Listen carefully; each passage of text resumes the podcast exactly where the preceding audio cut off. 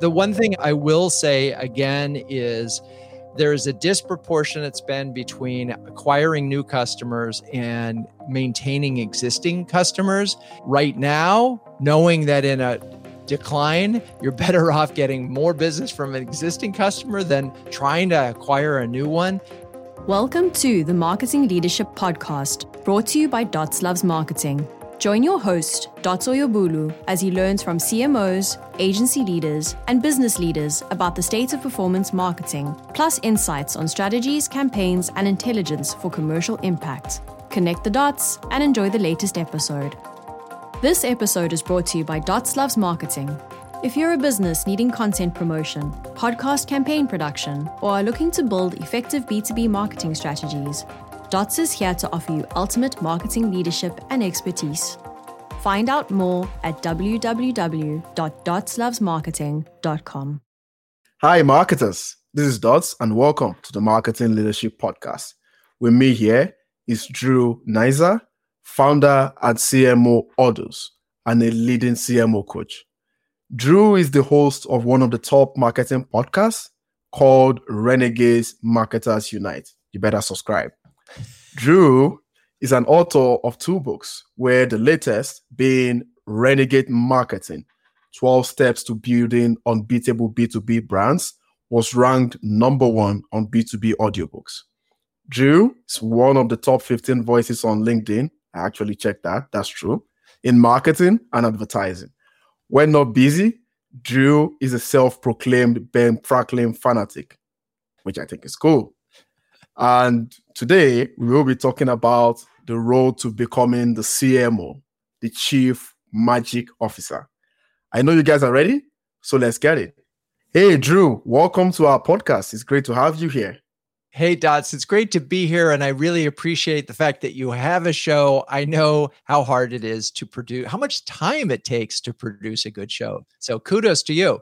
Thank you. Thank you so much. You've had a very fruitful career definitely something I look forward to as a young marketing leader myself. So good job on that. But before we move ahead, I was intrigued by the Ben Franklin fanatic. Tell me about that. Sure. There was a moment in the 2000s where I was starting to look at marketing and advertising and just thinking of it as pollution. And it just felt like it was noise and it really bothered me. And it just bothered me to the core. I was reading something and I somehow rather came across this Ben Franklin quote, which is said, which was, well done is better than well said. And what I started to think about, and this really helped me crystallize a concept that we called at the time marketing as service, that marketing could actually be functional. It's about the actions that you do, not just the words that you say.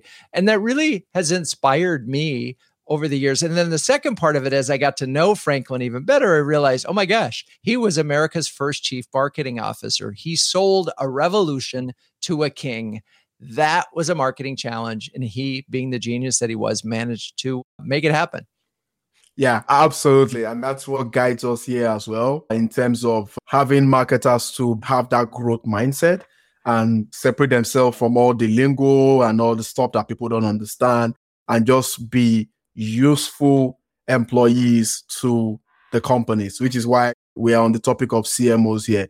I see that you've given a very soft start to your background, your role. So do you want to maybe expatiate about on that a little bit? Sure. So everything I do is aligned with my personal purpose statement, which is to inspire B2B greatness.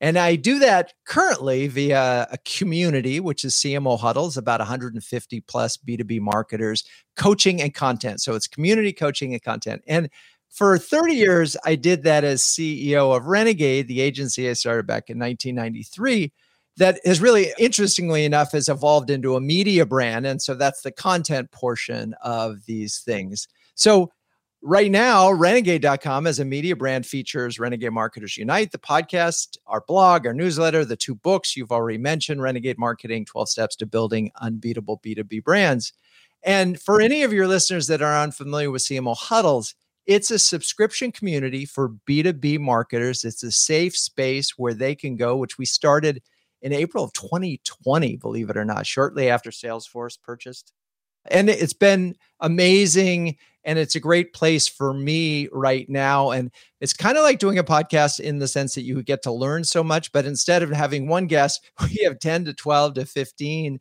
in these small mm-hmm. huddles. And it's amazing how hard the job is but also how they can help each other solve some really tough challenges.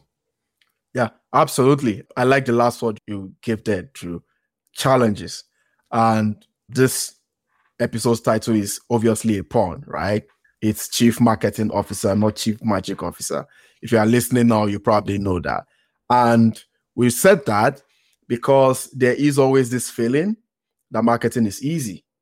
We all know it's not easy. So, what are some of the, you can give me your top three in terms of the challenges that CMOs within your community face, which I think 150 CMOs is a good sample size for global insights.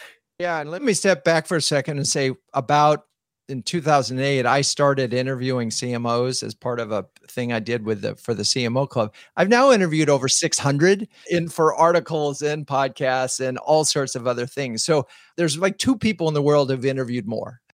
Anyway i spend a lot of time and the one thing i can tell you is i have tremendous empathy for the job, for the people who t- take on this job. Even answering the question about what are their top three challenges is so hard because it's the most bespoke, it's the most customized role in the C suite. Presidents have the same job, CEOs have the same job, CFOs, CISOs, they could go from one company to another. And for the most part, the things that they need to do on a daily basis are the same. Not true for CMOs. They can be responsible for some aspect of sales or brand development reps. They can be responsible for internal comms, customer experience, customer success, customer communities, or all sorts of other things, or none of those.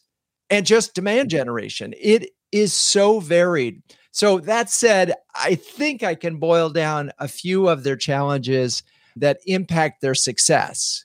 And so, number one is do they have alignment with the CEO and the board? And that sounds pretty basic. So, you have to understand that most CEOs never spend a day in marketing. So, like less than 20% of CEOs have any marketing experience. And yet, they're smart, accomplished individuals who think they know a lot about a lot. So, their expectations of what marketing can do and what marketing can do are often so mismatched that the CMO arrives dead in the water. So the CEO is expecting magic and yeah, and the CMO is like, well, it's going to take some time. So that's part 1 is just alignment and when you see pure alignment, what you also see is longevity. So if the CEO and the CMO are in sync, I mean, Kathy Button Bell, who I interviewed, she was in her position at Emerson for 22 years. Same CEO, totally aligned. So that's one. Two, demonstrating marketing effectiveness. It's really hard to draw a straight line from marketing to revenue. It's really hard. And even doing so would be limiting, and we can talk about that later. And then the third thing is there's an expectation that marketers can come in, wave a magic wand, there's your word again, and affect change in like three weeks. CEOs ask for their 30, 60, 90 plans. That's days. And that's ludicrous. You're not going to move like an aircraft carrier. I worked on a video game for aircraft carrier once, and it takes them five miles to stop. So you're saying you have 90 days to change the organization, which means the product, the customer service, that would be magical. So they don't get enough time. And then lastly, with these challenges, they've just got to stay positive in the face of them. And so it just sits there as an umbrella. They have to keep positive, bring their teams along with them. So it's a hard job. Yeah, it's hard. And I'm wondering so far, Drew, do I sound positive? yeah, I mean, within those challenges, yeah. And this is the thing. This is why it takes so time to get to this role because you really need to know how to assess the situation and how to pull the levers. And if you don't know that, and that comes through experience, it's really a hard job. And occasionally you get people in the role that don't know how to do that. Yeah, absolutely. And like it's a bit off topic here, but Today, I was having some meetings with management where I work, and we're just trying to figure out B2C sales cycles are so easy to predict, right? We have got Black Friday, Christmas, we've got even the seasonality of the product themselves. But with B2C, you have to consider their budgeting season, you have to consider their annual tax periods, you have to consider a lot of things. And you are here marketing month to month, trying to tie revenue to your marketing efforts. And I just thought to myself, man, this is not magic. It's not easy. And the problem with revenue as your guidepost, it's a lagging indicator. In B2B, we work with many of the CMOs and CMO huddles have 12 to 18 month sales cycles. So if you're waiting for a customer to come through at the end of 18 months and that's your metric that mattered, you're in trouble. Again, it's a hard job. And I would say that most of the CMOs and CMO huddles, they know what they're doing. That's true. And I like all the things that you've said, Drew, expanding nowadays into different things. And it's almost like some people doing three roles in one, stuff like that. So, what do you see in terms of how CMOs need to be flexible? What are some of the other things that you see CMOs being sucked into in order to provide commercial value? So let me step back for a second because I want to address this issue of what's changed and what hasn't. And here's the thing I think everything has changed and nothing has changed. And that's the important part of it. If you're focused on the change, what that means is you're focused on the MarTech and the data and the Gen AI. And what hasn't changed is if your product or service isn't truly differentiated strategically, none of that other stuff will matter. I don't care how much generative AI you use. If your strategy's wrong, you're problematic. And that hasn't changed. And even how you think about strategy hasn't changed the leadership challenges of building consensus, getting people to sort of marshal and do significant changes. The CMOs that strike out do so often because there's a product problem or a service problem that they simply didn't have the mandate to help fix. And ironically, even with all the data that's out there, measurement is still a challenge. And I'll just tell you a quick story. So you're a salesperson, right? You take a prospective customer out to dinner. They have a wonderful steak and a great glass of wine. And for dessert, they have chocolate mousse. Tell me which part of that meal helped drove the sale. Who knows? I always say it was the chocolate mousse because that's my favorite dessert, but that it's not that much different with marketing. There are things that there's a lot of data that you can measure. And the last thing is the same challenge. It's so funny is it's right now with the economy being in turbulent, a lot of the CMOs lost 20, 30, 40% of their budget. And so now big, but their goals didn't change. And that's an old challenge. Do more with less. Marketing is always the first thing to cut. Yeah. And so none of that's changed. You know, and again, I'm not saying that you don't have to have a bunch of new skills. You really do need to understand MarTech. You do really need to think about the customer journey in a very different way. You need to think about marketing as not a beginning or middle or end because marketing doesn't stop now. I'll give you one quick example. One of the huddlers, that's the members of the community, and I were talking, they mapped a customer journey. This is an enterprise sale, 137 touch points before the sale. My God. And a hundred of those, a hundred were marketing. Again, where did marketing begin and end? It doesn't matter.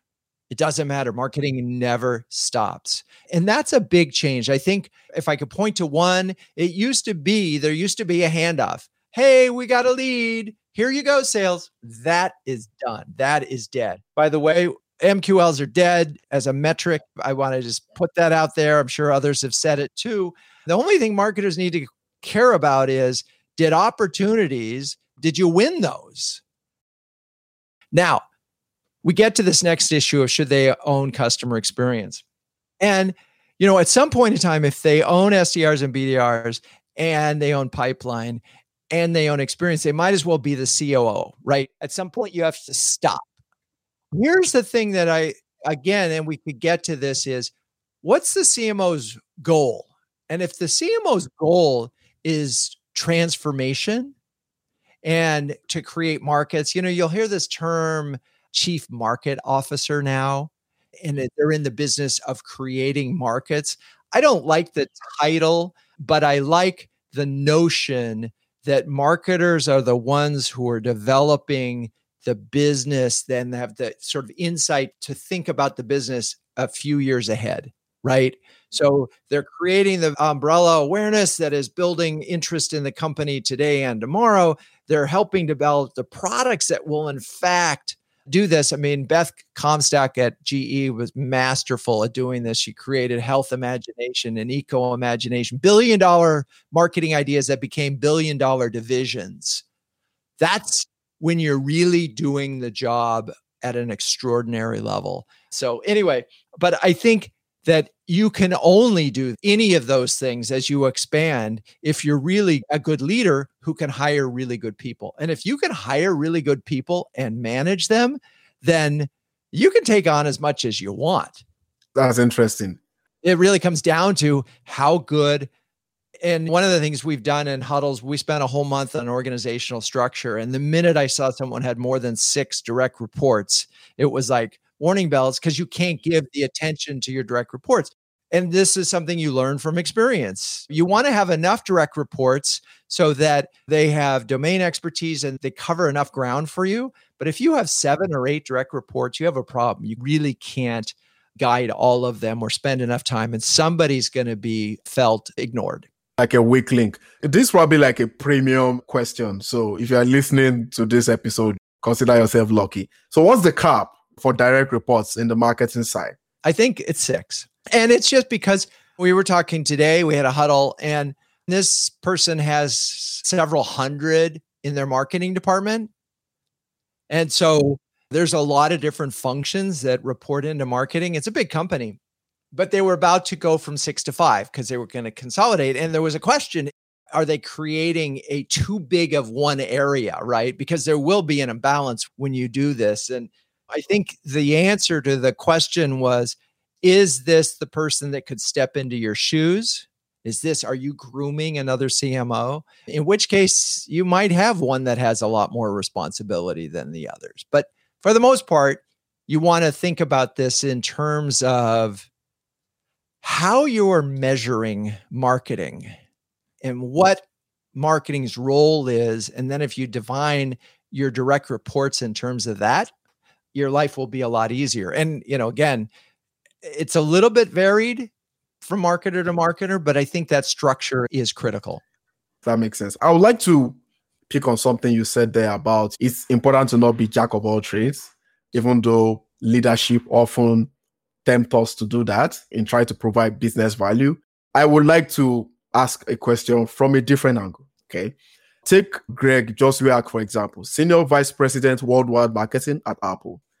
By him having hand in support, Chief Pipeline Officer, while still being the CMO, does that give him some sort of a candidacy to be the next Apple CEO? My question is this.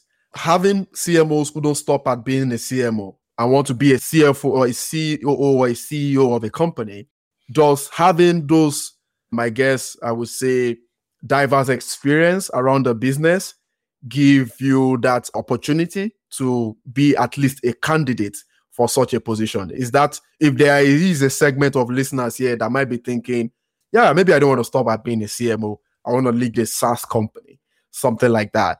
What does it take? Am I on the deep end with what I'm saying here, or there's a different way around that? Well, so what's interesting here is I have actually asked CMOs in the CMO huddles if they aspire to be CEOs. And what's interesting is most do not. Either it's because they like marketing, or B, they're honestly, I won't say terrified of the role, but the CEO role, everything weighs on you.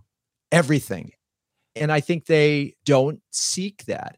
So now there are a handful of CMOs that I know and I've interviewed that have become CEO. One example is Karen Starnes, who was the CMO at Ojo North America and became the CEO of Ojo Canada.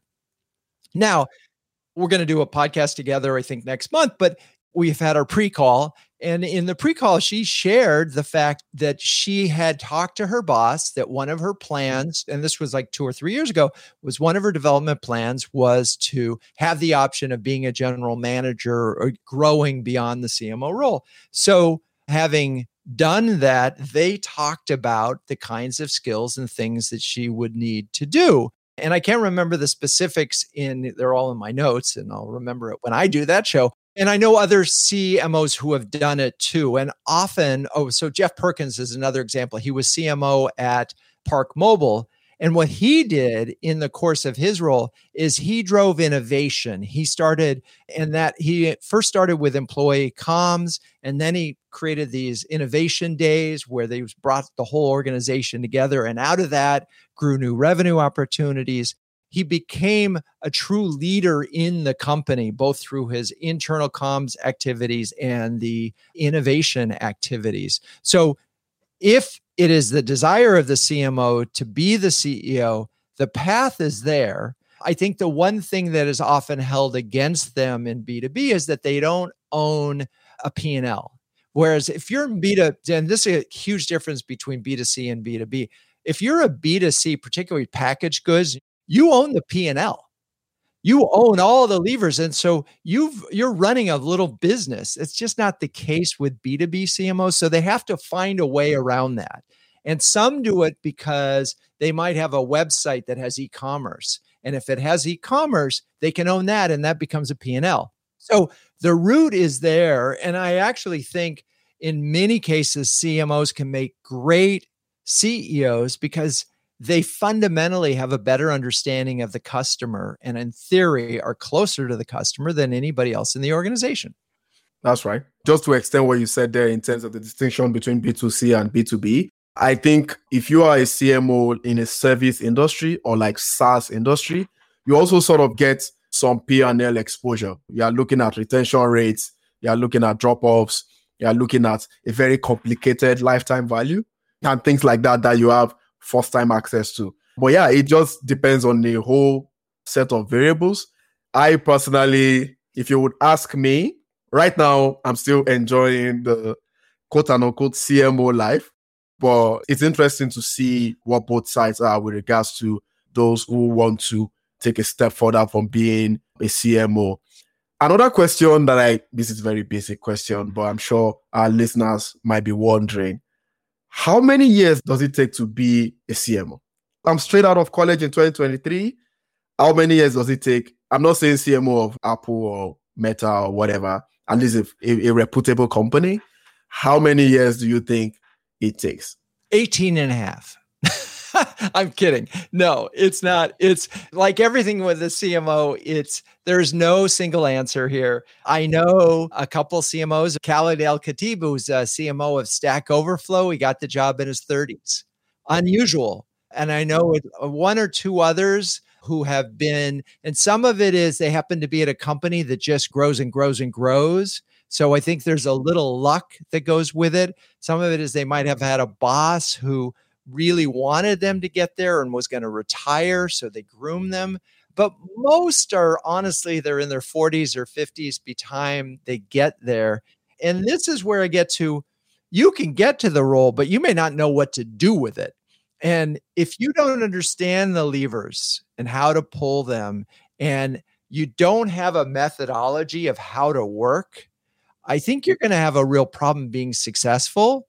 And so it's worth getting the foundational work, you need to understand how brands are built. You need to understand how you create a demand generation engine. You need to understand how customer retention plays into future revenue. You know, there's just a lot of different components. And if you can fake it, but I know CMOs who came up, for example, only through PR. And honestly, I never thought they were equipped to do the job.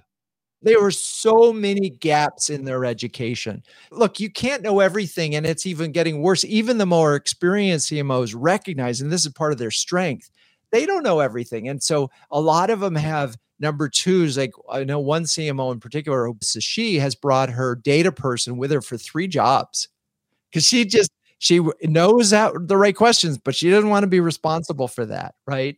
So you're going to build a team, but you still have to ask the right questions. And so you need to know. And you also need to know how to experiment and when to kill an experiment. And all of that stuff comes from experience. Yeah, it does. Wow. I like that. The number 18 almost sounded familiar though, Drew. I completely made it up. Oh, are you serious? Because there was a newly appointed CMO of um, CMO and analytics senior vice president at Meta. I was looking at the LinkedIn profile, almost matched up to 18 years. I think I checked a few other people as well. But you're right. I think it depends. But the key, just reiterating for our listeners here, the key is you need to have your own system, not just as a corporate system, but as a professional marketer. And I'll give a very good example. Yeah, I might be a young marketing leader, but I have a system of transparent marketing strategies that deliver commercial growth, right? That statement, it gives me sleepless night every day. I just expressed one now, but that is what I stand for to say, however, I contribute to a company, either from a strategic perspective or marketing intelligence or project or campaign management, those three anchors, I must make sure that I'm delivering transparent growth, being able to show visibility on that process. And like you said, Drew, experimentation, having some of the technical skills, and so on and so forth. Of course, I still have a long way to go as dots. However, that is my own foundation.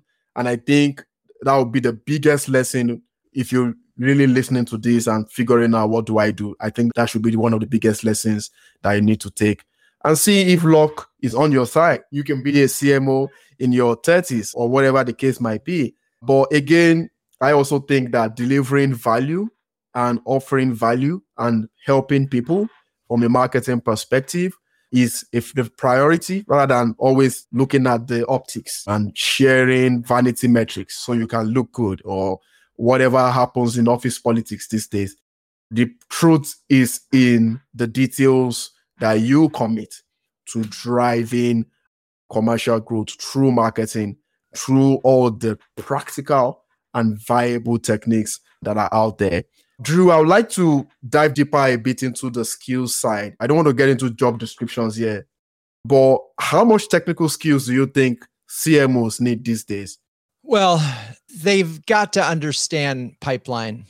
And so, in order to understand pipeline, they need to be able to look under the hood and probably these days, minimum of 10 different technologies. I talk to CMOs with 25 different technologies in their tech stack. Probably too many, but they need to understand and actually agree with sales on how we're defining everything, but also just to know what the pieces are. And so you have to have insight into all those aspects of it. And so it's hard. Sometimes you'll meet a CMO who's come up through brand and they'll understand the notion of awareness and how to measure it and they'll understand things, but they won't necessarily know, oh, if I go onto this ABM platform, what's an intent signal look like?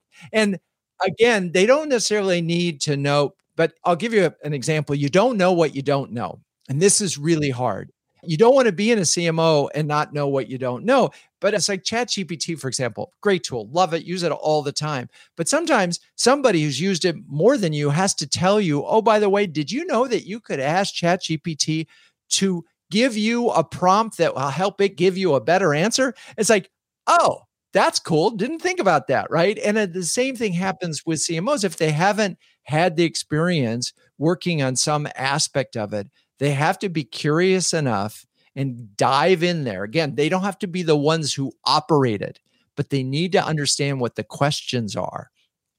And again, that comes from experience and it's hard. Again, this is where your leadership skills come in, being able to say, I don't know what that means. Can you explain it to me? And that's where you'll find the CMO is afraid to say, I don't know, He's going to have a problem. Are. And I guess it's hard, right?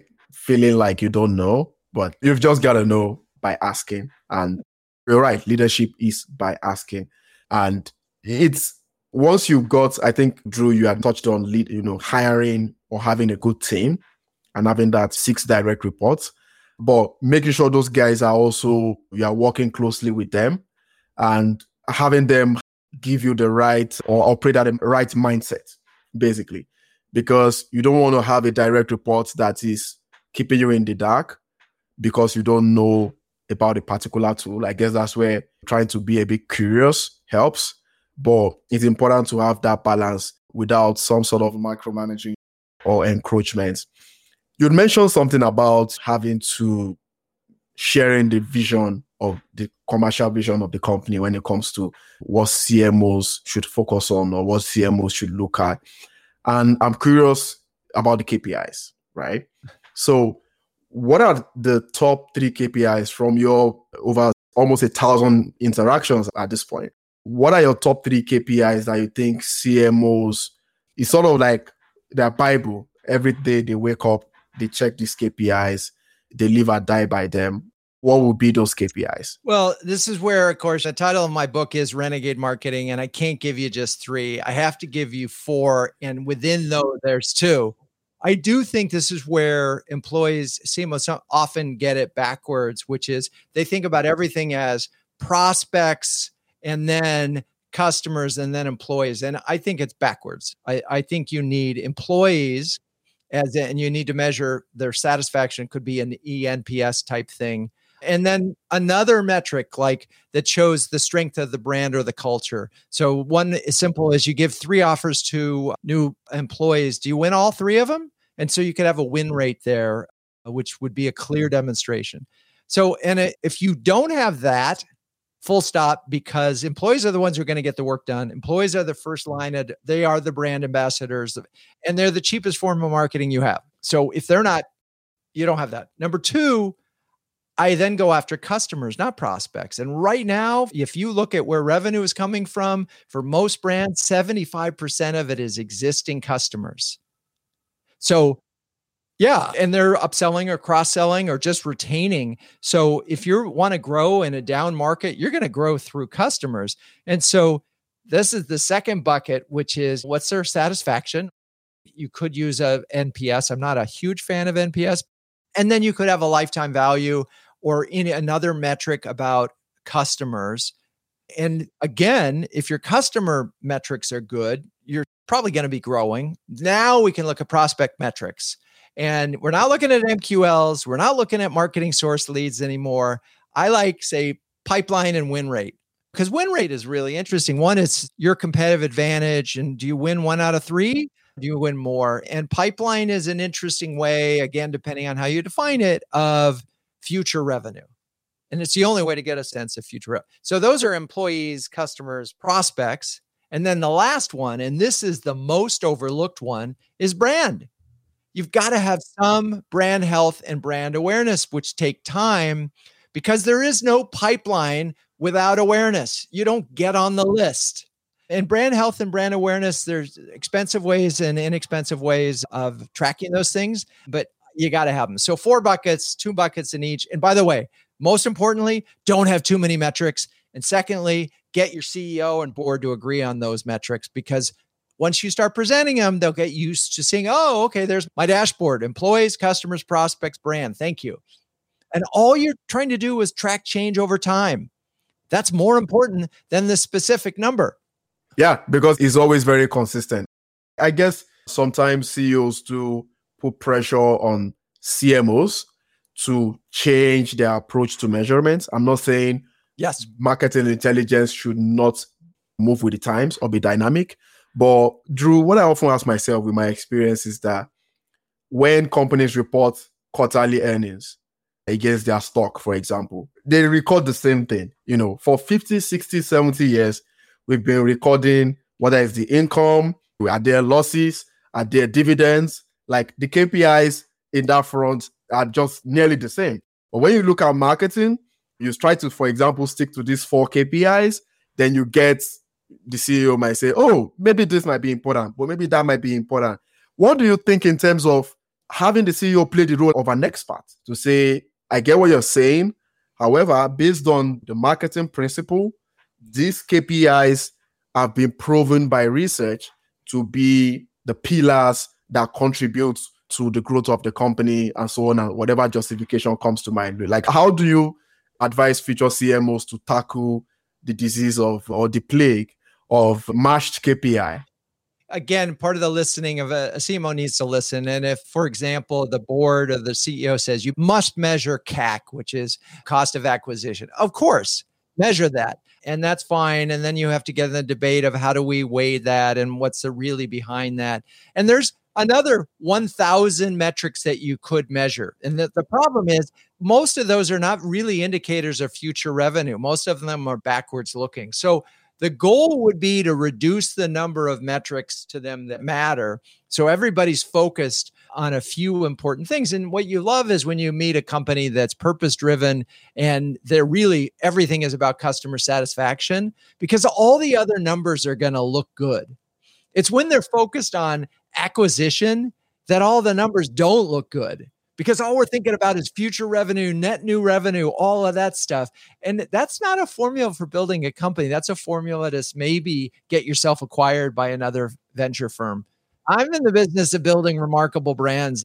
And that's not necessarily what PE firms or VC firms are interested in. So again, you got to understand what the CEO wants, what the CFO wants.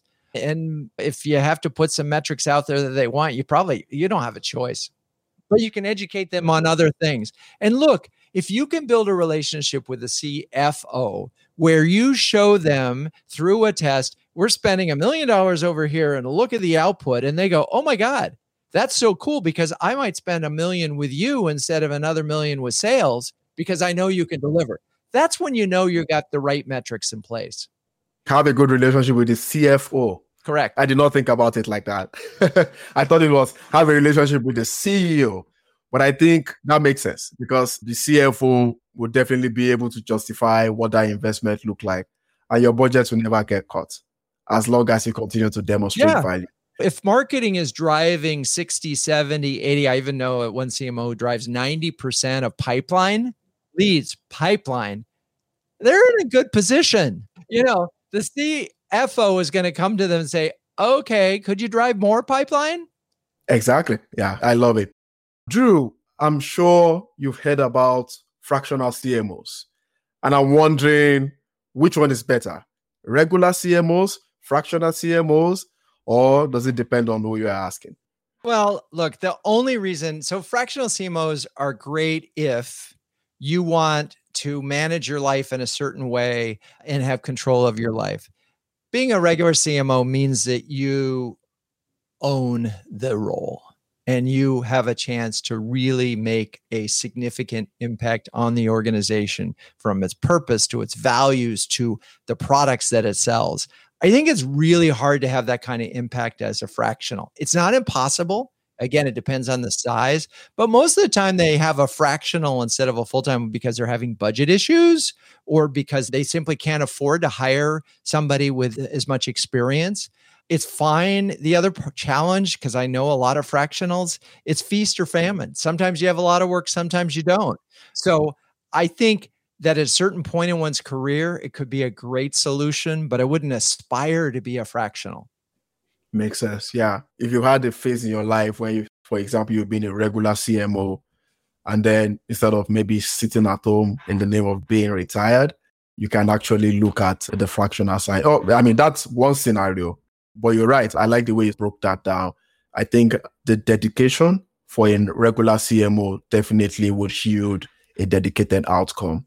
And that could be massively useful as well. You mentioned something at the very beginning about budgeting. And budget is cut, and we still need to achieve the same thing. So, what's the advice you've been given CMOs of late regarding budget optimization? This might sound a bit cliche, but you'll be so shocked as to many people who still don't know because there are different situations. Yeah, I think the key thing and what I've learned from the community this year is if 85% of your budget is going to things that you have a sense have worked for you in the past, and that 15% is going to future bets. So you take that 15% and divide it into three, and you say, I'm going to bet on this because chances are where you're spending that 85% may or may not work in three months or six months or nine months. And you better be prepared to have the next thing that you know will work in terms of How you spend right now, it really depends on your ideal customer profile and the size and so forth. The one thing I will say again is there is a disproportionate spend between acquiring new customers and maintaining existing customers. And I think that right now, knowing that in a decline, you're better off getting more business from an existing customer than trying to acquire a new one. Just want to make sure that as the marketer, you're doing everything you can to learn from, develop, celebrate existing customers as a way to get your next one. Yeah, I would almost bet, Drew, that most people would think the other side. They would reverse that to say, I don't have much money. Let me acquire as much as I can so that I can show some increase in a way. But the fact that with the power of network effect, for example, with the power of word of mouth, for example, with the power of the lifetime value and virality coefficients, that customers actually drive revenue and not necessarily leads. Uh, that advocacy, I think, is a concept that if you're listening right now, you want to explore. And I will be exploring it as well.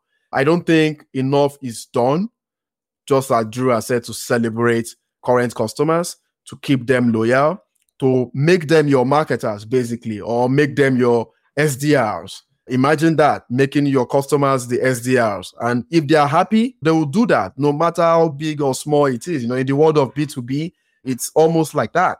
So that is one epiphany, if I would use that word, as regards to this episode. And I would like you, if you're listening, to look into that. Something else, Drew, before I let you go here.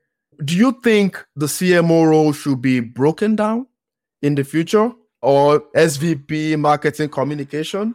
Maybe some tactical variations. You have mentioned innovations in the past, maybe marketing innovation on one side, then customer research or customer whatever on another side. And then we have a media manager who does all the media buying, the email campaigns, the outdoor campaigns, or all those activations or deals with PR?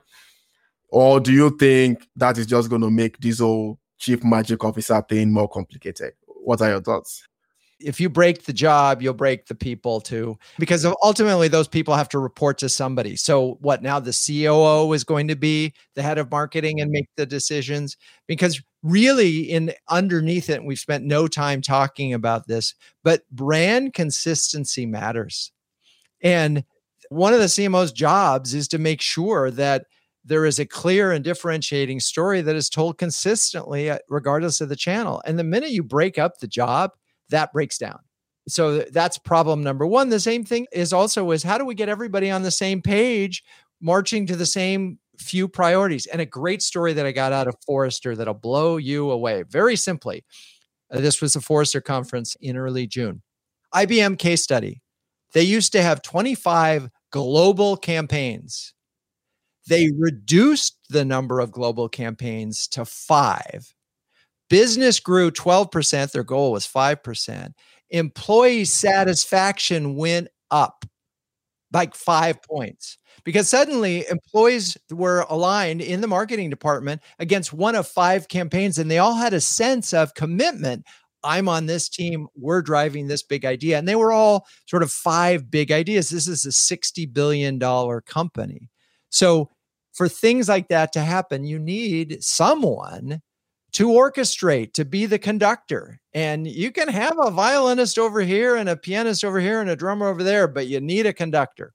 That's right. That's a good case study. It blows my mind for sure because I've also been looking into the subject of global marketing strategies and how that seems to be the way to go for the future in terms of just running very efficient marketing initiatives or driving marketing from an efficient perspective, take into account resources, costs.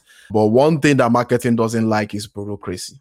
And you're right. I think splitting the roles might increase the tendency for that to happen.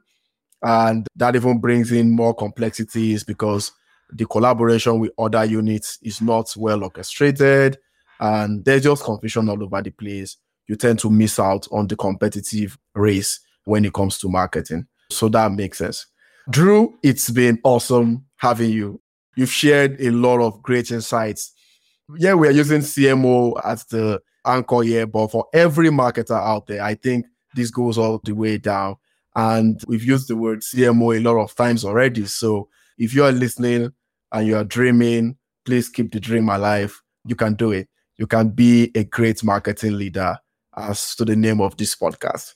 So, Drew, where can our marketers find you? I'm going to suggest a couple of things. One, on LinkedIn, feel free to send me a note there. Renegade.com is the home of our podcast and our blog and our newsletter and CMOhuddles.com because we now have a newsletter called Huddle Up. And we also have a starter program for all sorts of folks that aren't CMOs. So we've just expanded that. So yeah, check out CMOhuddles.com. And please, if you're listening, read the book Renegade Marketing 12 Steps for Building Unbeatable B2B Brands. I got started on that as well, and I'm sure you'll learn a lot. That's all for today, guys. Thanks for listening. Please see more episodes at dotslovesmarketing.com and subscribe to the Marketing Leadership Podcast on Apple and Spotify. Till next episode, connect the dots. Thank you for listening to the Marketing Leadership Podcast, brought to you by Dots Loves Marketing. There will be links to any resources mentioned in today's show notes.